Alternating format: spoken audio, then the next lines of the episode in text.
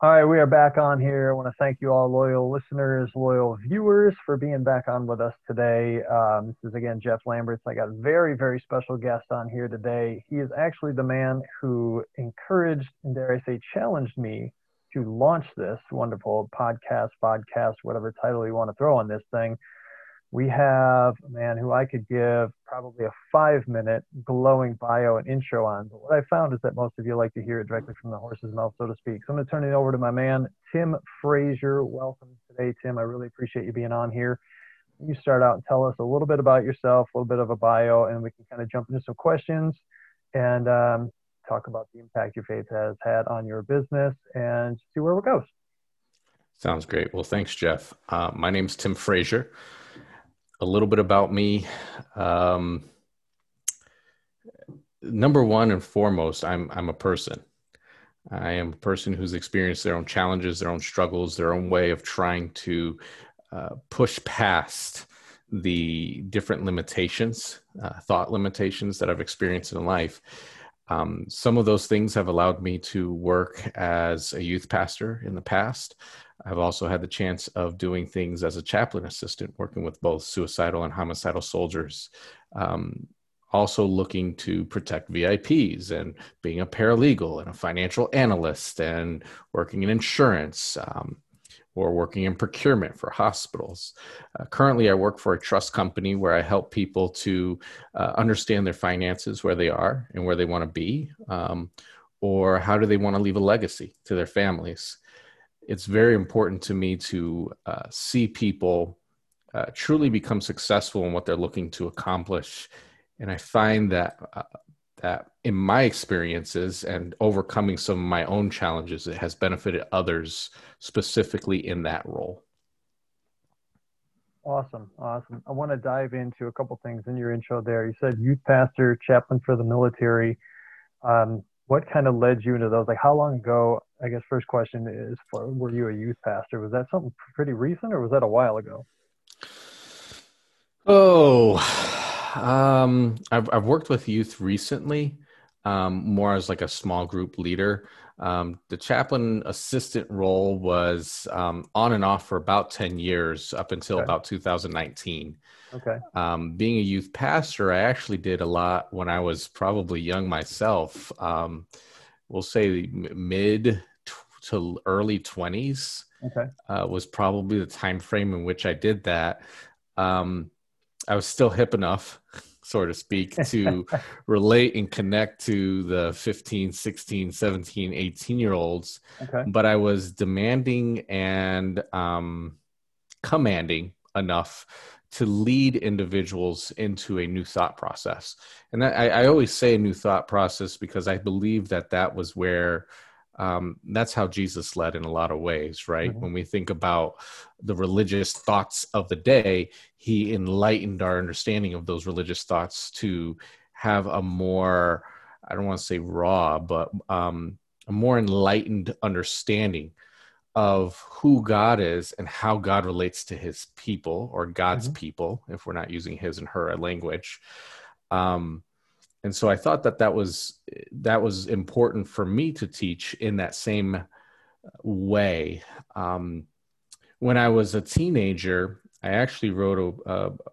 I was a co-author for a chapter of a book called "Way to Live: Christian Practices for Teens," and we primarily talked about how to care for the earth. Okay um, and recycling and why do we do it and i shared about my experience of learning and experiencing god through nature okay. and as i understood that i could then understand the value of why we take care of nature mm. um, because i was experiencing god through nature that was one okay. of the ways that god was speaking to me during that time of my life okay. um, and what was beneficial about writing that was it showed it, it, caused me to reflect on certain aspects of god that were always true. Okay. And over time, I began to identify God in other places to include my work.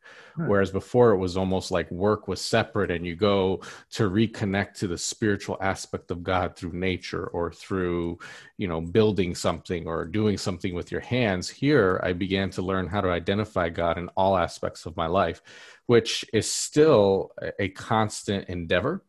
Mm-hmm. Um, but at least you have the knowledge of what God looks like or feels like.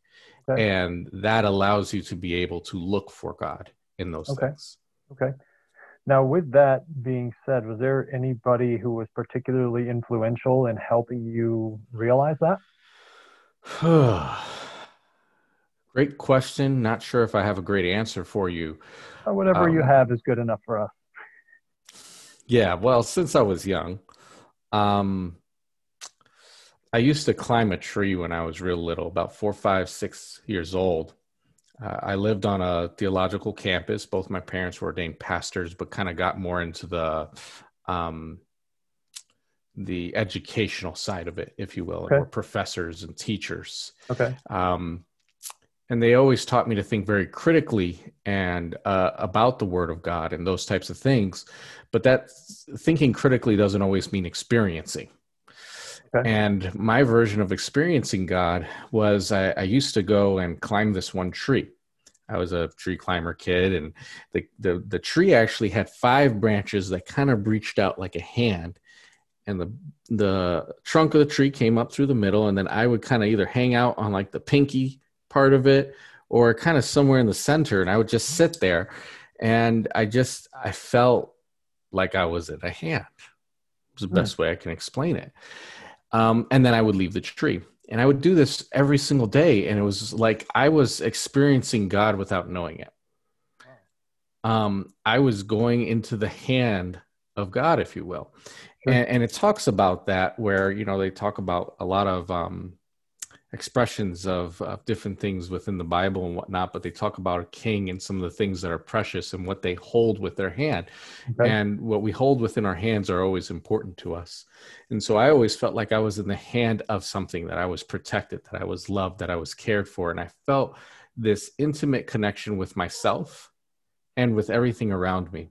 Hmm. There was no difference between, you know, my emotions and what I wanted to do and what my parents wanted me to do. I wasn't angry at my sister for lying to me or something like that. It was like everything was good in the tree. And uh, one day I fell asleep in the tree, and my dad came to pick me up. And um, when I got out of the tree and I took my dad's hand, I realized that the tree lived inside of him because I could feel the tree inside of my dad when I touched his hand. It was like he was a man. I was a hmm. boy, right? But that my understanding of a man was my dad, um, whether I recognized that or not. But when I grabbed his hand, I realized that he was always with the tree, and the tree was always in him. And that was the safest place I could ever be. And I wanted to be like my dad in that way. I was like, I want that tree inside me. And that was my first understanding of what it meant to invite Christ into your life. Hmm. Um, so long answer, but that that's, you know, was it somebody or something that led me in that way? I, I think it's both. Okay. Um, and, and that's at least my experience. I appreciate that. That's a great answer. Great answer to a great, great question. Have you gone back and tried to visit that tree or, or anything since then? no. Um, okay. because in actuality, the, the tree had literally, it was almost like I didn't need the tree anymore. Hmm. Um, yeah, I remember still climbing the tree, but honestly, it wasn't, it wasn't the same. I didn't need it. It was, okay. um, that's the best way I can explain it. I didn't need the tree anymore. Okay. Uh, doesn't mean I didn't like climbing trees and jumping out of them and doing flips right. and doing all that crazy stuff that you do as a child, but um, there's eh, the story and how I discovered God is is more important than the tree itself. Awesome. If the tree was chopped down, I, I mean, obviously that would be a, a, bad fate for the tree, but for me, it, it doesn't change what the tree did for me. Right, right. So that that leads me to believe that in that realization that the tree was in your your father, your dad was the tree. He was somebody pretty important to you. I'm assuming your mom was as well. Is there a third or additional people that were really really impactful and kind of guiding and steering your life through these realizations as a youth into the man you are today? Yeah. The short answer is yes. The longer answer is um, not in the way that we would assume. Um, yes, my mother was impactful. Um, however, as I got older, I I became rather bitter, okay. and not because um, people did me wrong per se, but because I could not truly identify um, people who could show me the right way to move forward. So a little bit more history. My my dad developed MS, multiple sclerosis, which affects the nerves, and over time he went from. Um, and, and, my dad by no means is a perfect man either, but he went from being able to walk and run and do all those things to um, being in an electric wheelchair. And so by 13, I was the oldest person in my household, and uh, or should I say, strongest person in my household, not the oldest. Um, and because I was the strongest, there were certain responsibilities as the boy and as the son and as the strongest person in the household to take on, including caring for my father. Mm-hmm. And in that, what became challenging was what does it mean to be a man? You know can i beat my dad in basketball? Can i run faster than my dad? Mm-hmm. uh, he was a track athlete in the past and i was built differently than him and i could run fast but I, I didn't know if i could beat him. There was no passing on of the torch and i became extremely competitive and all of the examples at least of men in my life didn't really demonstrate to me a uh, what I felt was truly uh, a lifestyle that was seeking to be a man of God, mm-hmm. I found limitations in the way that they um, portrayed themselves. So, um, men who were having, uh, you know, affairs and who were also pastors, or, you know, men who uh, claimed that they were living a Christian life, but they really chased money, or, you know the list goes on and on and on and it, it, became difficult to discover what it meant to be a man. And as much as i loved my mother my mother was a very um, she had to become the breadwinner in the family. Mm-hmm. so she took on a very non-traditional woman role. And what was hard was because my mom was so domineering and me also being a domineering person it was hard to a take advice from my mother but it also became difficult to um, to know what was the proper way a man should have a relationship with a woman, especially okay. when she wasn't taking on traditional gender roles. Okay. And so it became like, who am I? A- am I allowed to be in charge, or, or should or should I empower women to be more in charge? But if I empower them, am I denying the leadership that mm-hmm. God had bestowed in my heart or has provided me in terms of my skill set. Okay. That was actually the struggle that I dealt with. And it was, you know, my dad had to constantly let go of the things that he thought he could do to let me or my mother do it. Mm-hmm. So what I saw was a man who, whether he was secure in himself or not, had to relinquish control over so many things to allow others to help him. So I learned what strength was to let go of those things and to trust people, but I didn't know how to marry that thought process with with uh, my sense of power, my sense of strength, my sense of I can do this or mm-hmm. I can strive forward. I didn't know how to put those two things together. So um, the long answer to your question when i think about like the third and fourth or fifth people mm-hmm. really they were great demonstrations of what not to do. Okay. what a man does not look like. Sometimes that's even and, more powerful than one who shows you what to do. And a great example what? Because you see what not to do and you see realize and recognize that that is not the way that sometimes can be more powerful.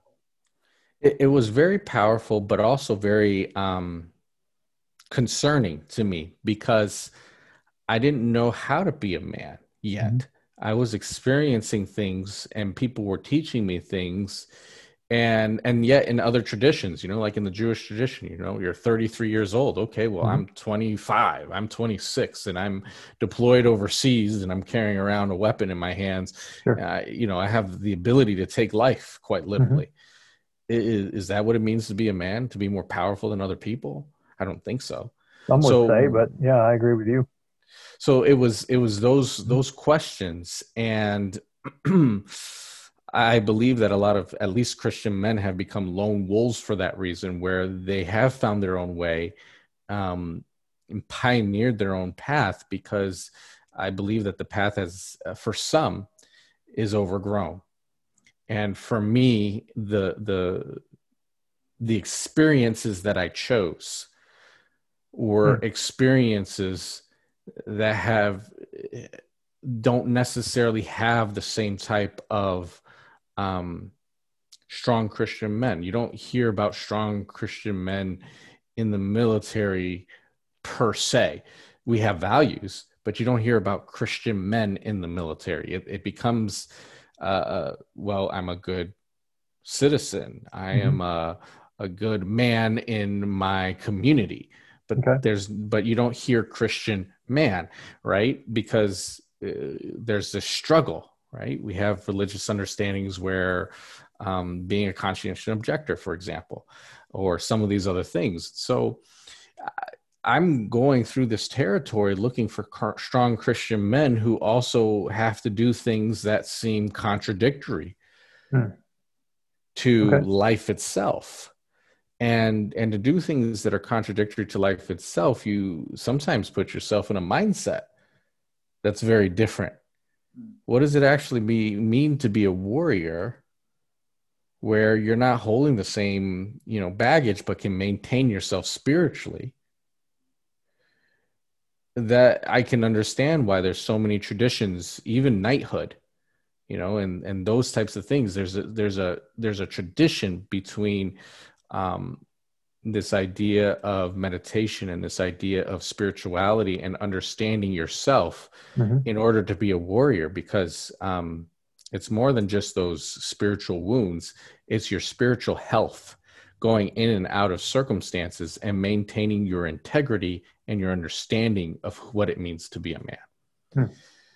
and those things were not very well um, demonstrate it to me okay. by others. There were aspects that were, and you, I would love to say that I was able to pinpoint those aspects and conglomerate it together and find my identity. And that simply just wasn't the case. It, it's I spent more time lost than found okay. um, during those years. I had to. Uh, to be- listen to something until it became true to have faith in the idea of becoming a, a Christian man over just becoming a decent guy or a good enough person who's made mistakes or a good enough person who hmm. has this you know this animal inside of you ready to destroy at any time right. you know and and and again you know you think about what we talk about manimals and it's like get to the gym and be a beast right i don't want to be a beast i want to be a man a man is more powerful than a beast for a reason. Absolutely, absolutely.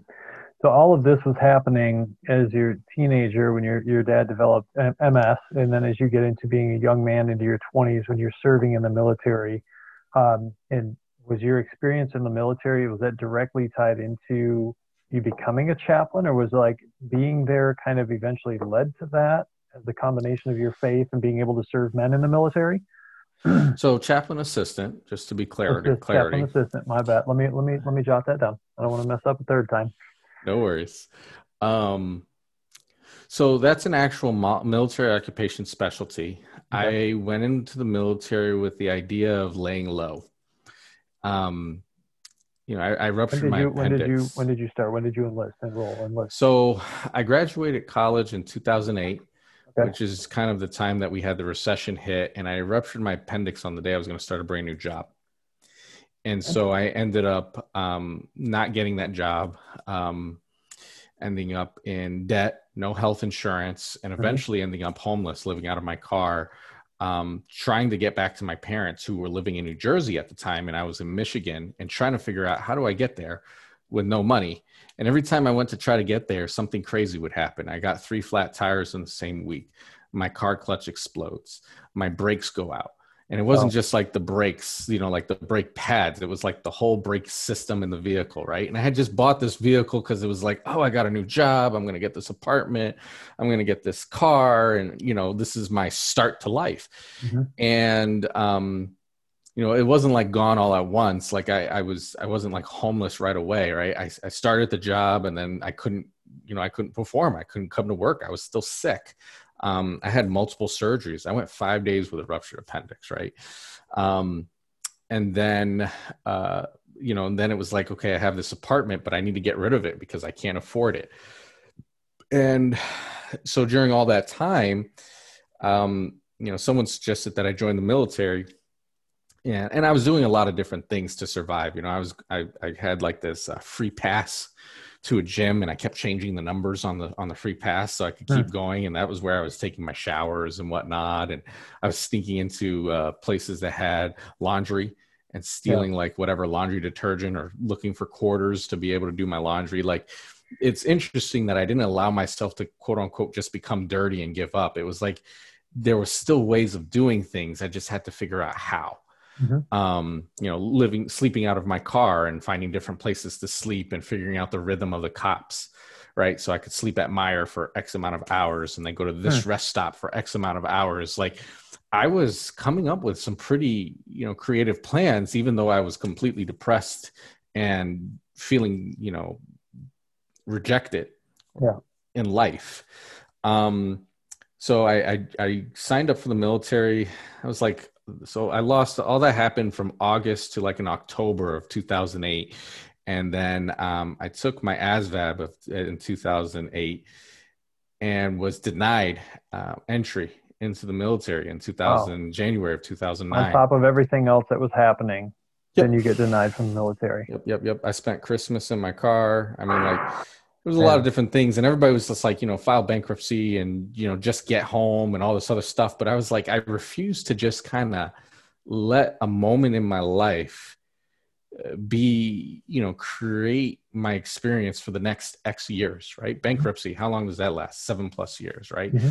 so it was like in my mind i was like this is a few months. Why am i going to allow it to define my life for the next seven years? Mm-hmm no, I got to stay here. I got to figure something out. I'm not going to file bankruptcy. I'm not going to spend money I don't have. Um, you know, I literally would walk down the street and someone was like, God told me to bless you and gave me a hundred bucks. I remember wow. I ate at Applebee's that day and then I bought a whole bunch of groceries, right? And th- wow. things like that, right? But then there was other days I'm walking down the street like, God, God, God, where are you? You know, who's the next person? And right. nothing would happen.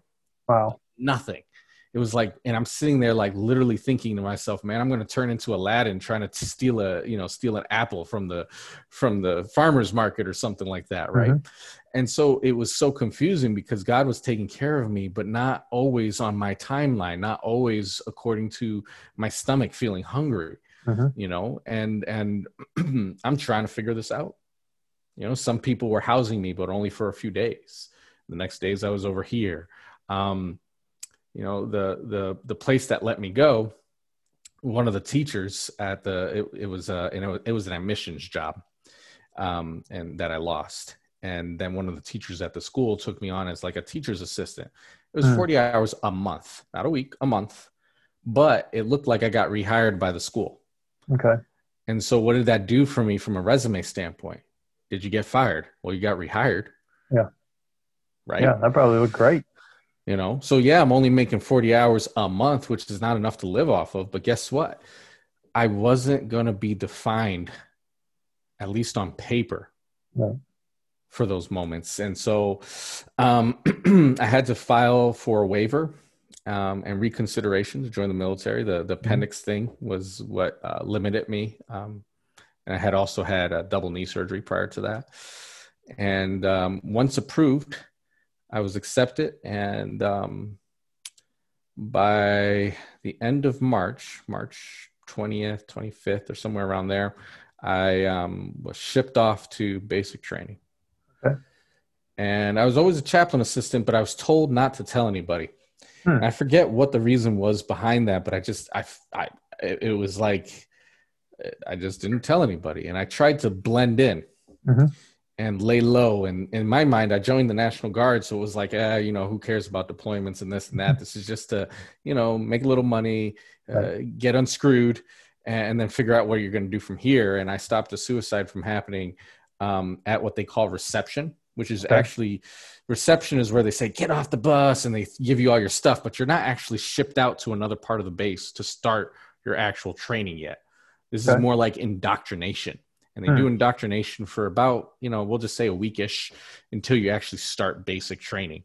And it's Okay. still, you know, so there's a little bit of a mix of things going on and they play mind games with you and blah, blah, blah. And I rolled up on my drill sergeants and I was, you know, I figured out that this kid had stopped taking depressants, uh, the drugs for his depression. And it was a chemical disbalance and it was causing him to become suicidal. Mhm. Um, so, uh, you know, I stopped that from happening at basic training. And then after that, it was like, you know, finished basic training and almost immediately deployed. Mhm. Um, ended up doing almost four and a half years of active duty time in 10 years. Okay. And, um, Wow. you know, you're, you're looking at it and, and, and again, just discovering yourself. So that's, that's kind of how I, I Mhm. went from college to military to then coming back home from college or excuse me from military uh, during these um, deployments and i was kind of working on and off so i worked on and off for lowes Mhm. for a little bit of time or home improvement store I probably shouldn't be giving names um, well, and then- and then i moved into banking right Okay. and I, I started off with personal banking and then business banking and then private Mhm. banking Mhm. um, so those with a little bit more liquid assets and um, and even just looking at the inequalities within banking and realizing that the people who needed to build the right foundations were weren't necessarily getting that type of care and expertise Okay. and those types of things and and then still learning myself in the midst of that still being in the military still doing um, we did floods and fires in colorado for example when i was living out there Mhm. um, and participating in those events and then going back to the bank right Wow. Um like quite literally it's like hey i'll be gone for like six seven eight, eight weeks and then you just come back and you're back in the bank helping customers again right What um Just this left yeah. field to right field. Yep, wow. yep, yep. Okay. Yeah, I would go do X, Y, and Z, and then I would be gone for a month doing military training or any sort, right? Go back to the bank for four or five months and then be gone for another month. And you know, it's supposedly two and a half weeks in the summer during National Guard, but like Hmm. If you're trying to advance your career, you need to make some sacrifices. And so I was just boom, boom, boom, boom, coming back and forth. Um, you know, and then I, I had my first marriage Mhm. um, went through eight miscarriages with her and she decided to leave and um, that was kind of a mind fill in the blank words Sure. um, that just it, it, it messed with my brain in so many different ways because psychologically um, that's one thing painful to lose you know a, a child um, let alone trying to be supportive of your spouse Yeah. and then my spouse going through hormone changes i was a friend i was a foe i was Yeah. uh, Yeah. i was a caretaker and then the next thing you know it was almost like she was rebelling against me Mm. and h- how do you love somebody when they're grieving and you're grieving at the same time and you don't have the support system when you're completely away from your families Wow. Right So how did you? I don't think I did. I mean, I I, I might still be married to her if I did. Okay. But um, you know, no, I don't think I did well. Um, I don't think she did well either, and I think it poisoned our relationship. Hmm. Um, at the same time, I, I I made steps to really um, believe in the marriage and to want the marriage, and I think that she she had made up her mind that she was either unsure or in some way was trying to sabotage it and say it's your fault. This is why I get an out. Okay. Um, right or wrong, uh, true or false, that was my Mhm. perspective at the time. Uh, looking back at it now, I think that there was just so much craziness that I don't know what she was consciously doing or unconsciously doing, but regardless, we were becoming poisonous for each other. Okay. And um, I think that we both made a genuine effort at some degree or various degrees. I still feel like I was making a greater effort than her, but that's okay. okay. Um, ultimately, what came out of it was she found herself and who she wants to be and is still discovering what that is today. Okay. And out of it, I discovered what I needed to do to maintain myself and to do what I call the spiritual work. Okay. You know, a lot of people talk about doing yeah. spiritual work. A lot of times we talk about, you know, choosing a different lifestyle or different pattern. Mm-hmm. I allowed myself to um I call it being like out of training. Um, so no different than like when you're doing military and you have a specific mission and you got have a goal, you go out there, you conquer it, you do it, great. Well, what happens when you're not there doing a mission and a goal? Well, in the military, you're still training, you're still focused, you're still whatever have you. Well, in my Christian life, I kind of just didn't train. I was uh, either on a mission or I wasn't. And when I was okay. on a mission, I was trained, I was ready to go. But when I mm-hmm. wasn't serving or I wasn't doing anything, then I also wasn't maintaining myself. And so I had to go back and say, no, this is going to be my lifestyle, not just something that I do. So what's that? Your your Christian your faith is going to dictate your lifestyle, not just something you practice when it's necessary. Yeah, exactly. Okay. Um, you know, and and or or when you need it, or when you need to serve others. Mm-hmm. You know, mm-hmm. um, because just that's how constant, I was. That constant, continuous, just always there, always practicing, always working, rather than when you need it when you're down. Then you know most people find it dive deeper into faith when they're down. Correct. Um, I think if you bring it back a little bit, you think about the two commandments that we were giving, right? Which was to Lord, love the Lord your God with all your heart, mind, and soul, and to love your neighbor as yourself. Um, me, I tended to gravitate towards loving my neighbor. And if I didn't have an active neighbor, if you will, okay. then I just wasn't doing the first step, which was to love your Lord your God with all your heart, mind, and soul. It was like, oh, well, I already love God. We're good. Sure. I already I already crossed that off the list. Others sometimes have a different tendency where they're so focused on growing their faith internally that they really don't know how to love their neighbor. Mm. Okay. Right? They don't know how to do that branch off. And so for me, I was the loving your neighbor. And if I wasn't serving and if I wasn't loving other people, mm-hmm. I didn't know how to do the faith work on my own. Okay. Um, okay. So for me, I had to learn how to do step one. I had to learn how to love the Lord your God with all your heart, mind, and soul. I had to learn how to be one person.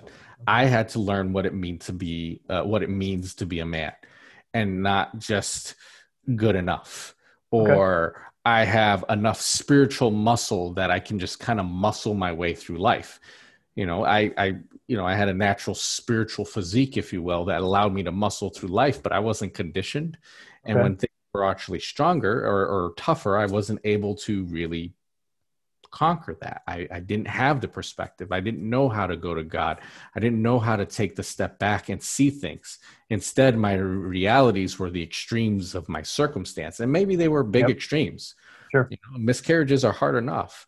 Yeah. Um, you know and and maybe that was more extreme than most people should ever experience i have a you know get out of jail free card because well you know that was a little bit mm-hmm. harder mm-hmm. than everything else mm-hmm. sure but that doesn't make it right to choose to just kind of give up or take a break in your life sure so what's the one thing or a simple way that you've over the years since that has happened to you and you've come back around that allowed you to love the Lord your God with all your heart, mind, and soul? What's the one thing that if somebody's watching this, listening to this piece of advice you give them for that, to get closer to that rather than loving their neighbor?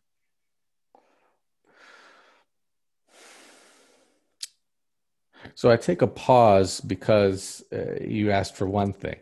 Mm-hmm. And I, I do think that that's important. I know there are many things. But if there's one thing that we can pull from that that would help someone on that path or go that like get there to, to, to guide them to like turn that direction. God honest meditation. Okay.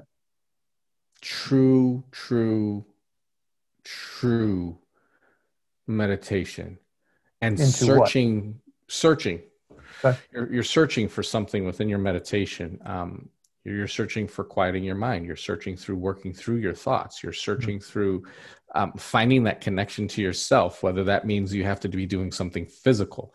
You know, playing basketball can be a meditation. Mm-hmm. You know, what puts you in one place, in one space? Okay. And then within that one space, what puts you in a place where you believe the promises of God? If you don't know the promises of God, go find out. Okay. Right? Because I think that we somehow don't believe that God's promises are for us at some point in time.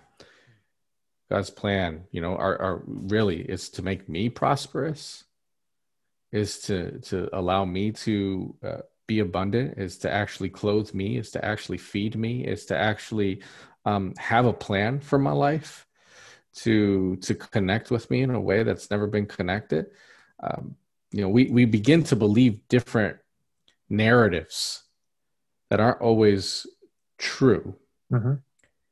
they might not always be false but they're not always true okay. right i thought i you know my parents were pastors my the narrative that i was taught was like be a teacher and almost like a you know seeking wealth or seeking abundance or or seeking anything in life wasn't wasn't right you had to almost like uh, completely put yourself in a servant space mm, okay. where you know earning money was almost against the law okay. it was like you know it's well if if you're rich it's hard to get into the kingdom of god but now i'm looking going well what rich what does rich mean or what does it mean to have and to be able to abundantly love and prosper and and provide to other people right so there was these different narratives that i struggled with that um, prevented me from really embracing god entirely okay. um, especially when i was around different types of wealth and to be able to quiet those narratives and just say i see you and you see me the only one thing is that my desire is to seek first the kingdom of God. And all other things sh- truly are added unto me. What does that mean for me? And I couldn't get there without meditating. I couldn't get there without quieting the other things and recognizing that my true desire was to seek first the kingdom of God. I wasn't sure for a portion of my time Maybe it was stability. Maybe it was financial stability. Well, first I need financial stability and then I'll sure. give to the church or then I'll then I'll be a good Christian and do X, Y, and Z. Or yeah, maybe you could come up with really kind of you know, anything in front yeah, of that. You, I need this can, first. Yeah. Correct. If right? this, then that. First this, then that. If I have this, I'll be happy. Kind of, yeah, along those lines. Yep. It's the same excuses we come up with why we don't get married right away, right? It's like, hey, I found the woman of my dreams, but I need to fix my life first or get my job right or uh, save enough money to actually get you know have a big wedding or mm-hmm. you know what are those things I, I, give that only as an example to say you know if, if we're god's bride or if you know we found god then why are we trying to get all this other stuff together first when being in god allows us to experience the fullness of who god is and the fullness of who we are un you know unfractured by life? I mm. felt like shard glass that had gotten fragmented all around and even though i was still really pretty i was broken. And maybe you kind of glued the pieces back together. Yeah. Um to the idea of living anew and even better than what i was before still recognizing who that person was in the old was confusing to me when I didn't really necessarily wasn't necessarily bad, mm-hmm. but just broken from some of the heartbreaks that I experienced. We all got heartbreaks, man. I mean, most not as not what you've had, but I I can relate definitely, and hopefully some people can relate as well. So, in in effort for time, I feel like we're gonna have to have a part two, maybe a three, and possibly a four, because go, man, we can just go. But in effort for kind of a time frame on this, um, quick question then. You're obviously you have a very strong faith. That's kind of you've had some ups and downs. It's never gone away. Where you're at right now how has your faith affected your business your decisions in business? To walk away from one opportunity turn down another opportunity do where you are? Like how has your faith affected you in the last 12 months sure um, in, in the last 12 months i decided to look away from the consequences uh, what i would say the negative consequences that life would like to say, hey, if you do that, then your 401k isn't going to grow this way. You're mm-hmm. walking away from this many dollars, or you're walking away from the ability to do this, this, this, and this. Um, you know, going back to seeking first the kingdom of God is also recognizing what allows you to remain faithful to who you are. What does work life balance look like for you, for example? Uh, for me, work life re- balance really means spiritual life balance being the best version of myself allows me to love my family. I need to be able to do that. I can work more than 40 hours a week, but you know, in order to do that, I need to make sure that I have undivided attention to my family when it when it's available. Uh-huh. And so I need a flexible work schedule, or I need this and I need that. So I, I walked away from a job.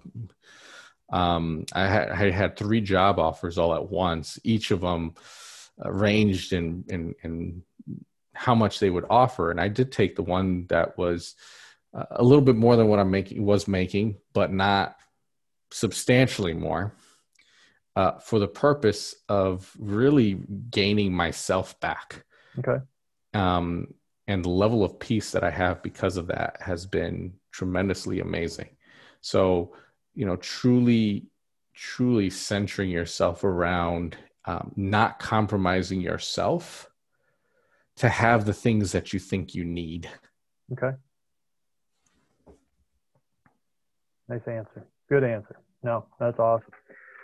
So, if there was one thing, if you could step into my shoes, Tim, and ask a question that I didn't ask, what would that be? To ask a question. Um, so, what hmm. would you have asked yourself that I haven't asked you yet? Why is God so important? For and what you? is your answer?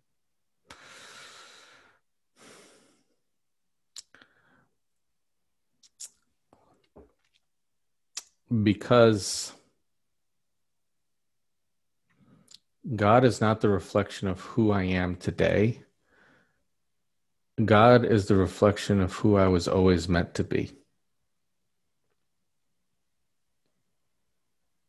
I can't think of a more poignant, deep, and meaningful answer that I've ever heard on this. Wow. I'm going to let that one sit for a second.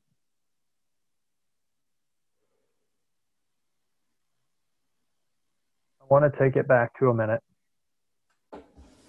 You wrote a book as a teen called Way to Live. I don't remember the sub. Is that available? Can people find that somewhere?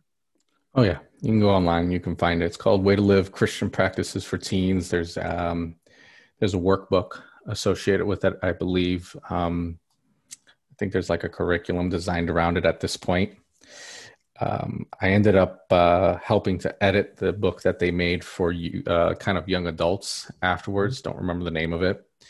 And there was one book that they made kind of uh, for adults. So um, there's three books that kind of came out of this project, and it was out of uh, Valparaiso University um, that kind of started that project. And um, uh, but yes, it is available. Um, okay. You have a copy. You can show us what it looks like in your your bookshelf back there. Uh, if I could find it, yes, but I probably will spend 90 minutes looking for it. Well, we'll we'll find a link and we'll put it on here then how can people connect with you, Tim? Where can people find you on online, social media? What's your preferred method? Um, LinkedIn is really a great way to connect with me. I do respond to that. If you if you just even want to meet up for coffee or just even have a conversation, uh, always willing to listen. Um, not necessarily going to prescribe my solutions because that's not always the right solutions, but mm-hmm. um, yeah, LinkedIn, Tim Frazier, F R A Z I E R. Okay, awesome. What do you feel your purpose is on this planet if you can narrow it down to one thing? Ooh. um, I feel like I'm still trying to figure that out sometimes, but as of right good now, good answer as any, man. as of right now, my existence on the planet is to, um, is to give people uh, a glimpse of who they are um, if they chose the difficult paths in their life. if they chose the the the knocking, um, how to hear it, how to know it, and um, the encouragement to seek it. Can't seek it for you. Can't can't convince you to do it. You know, I'm I'm I'm definitely not good at convincing people to do anything, um, but I can definitely encourage you. Um, should you decide to that um, of the rewards of uh, listening to that that knock when okay. it comes. All right. So. Awesome. I, I appreciate all your time here. I really, truly do. Great answers, great insight. and I really, really appreciate it. Any last words? No.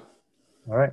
Appreciate you being on here, Tim. Thanks so much. Uh, we'll get everything put in together in the show notes. We'll line it up for you. We'll put it up on LinkedIn. It'll be on the YouTube channel as well. Thanks again for being here, watching, listening, whatever your preferred method was. We'll catch you next time.